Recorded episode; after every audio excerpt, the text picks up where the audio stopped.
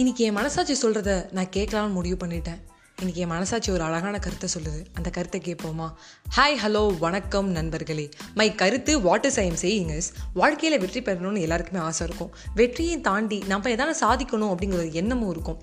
அது பர்டிகுலர் ஃபீல்டில் பெஸ்ட்டாக இருக்கணுங்கிறத விட பர்டிகுலர் ஃபீல்டில் எனக்கு பிடிச்சதை நல்லா பண்ணணும்னு இருக்கும். அதுக்கு என்ன தான் பண்ணணும்? என் மனசாட்சி ரொம்ப அழகாக சொல்லுது. சுவாசத்தை கவனி ஆயுள் கூடும்.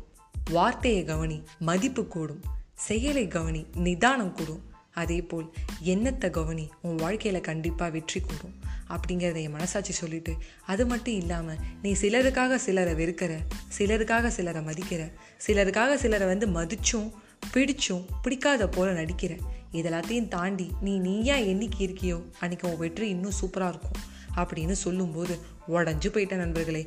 ஸோ இன்றைக்கி நான் என்ன பண்ண போகிறேன்னா என் மனசாட்சி சொன்னதை நான் கேட்க போகிறேன் அதே போல் நீங்களும் கேளுங்க. வாழ்க்கையில் மேலும் மேலும் சிறந்த இடத்த பிடிங்க.